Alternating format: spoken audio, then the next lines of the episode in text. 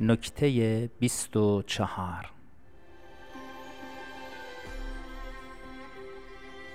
استفاده از فلش کارت های بزرگ.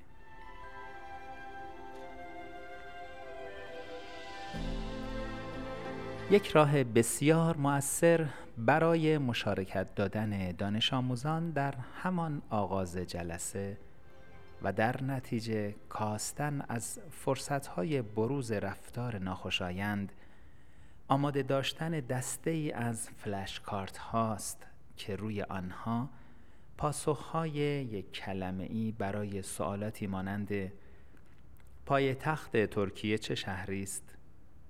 ثبت شده است. بهتر است از کارت های آچهار و خط درشت برای نوشتن پاسخها استفاده شود.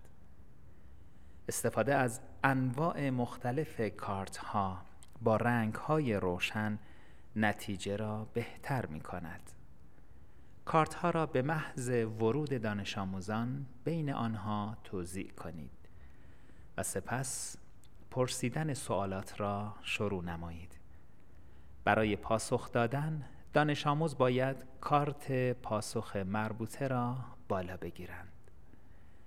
برای مثال دانش آموزی که کارت پاسخ سوال بالا یعنی آن کارا را در دست دارد پس از شنیدن سوال آن را بالا می گیرد می توانید سوالاتی برای هر موضوع تهیه نمایید. این روش مزایای زیر را دارد.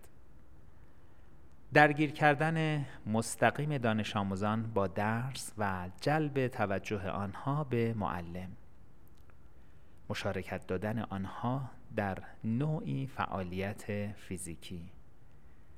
ارائه فعالیتی آسان به آنها که در آن به نوشتن نیازی نیست. ایجاد شرایطی برای دانش آموزان تا بدون سخن گفتن عکس العمل نشان دهند.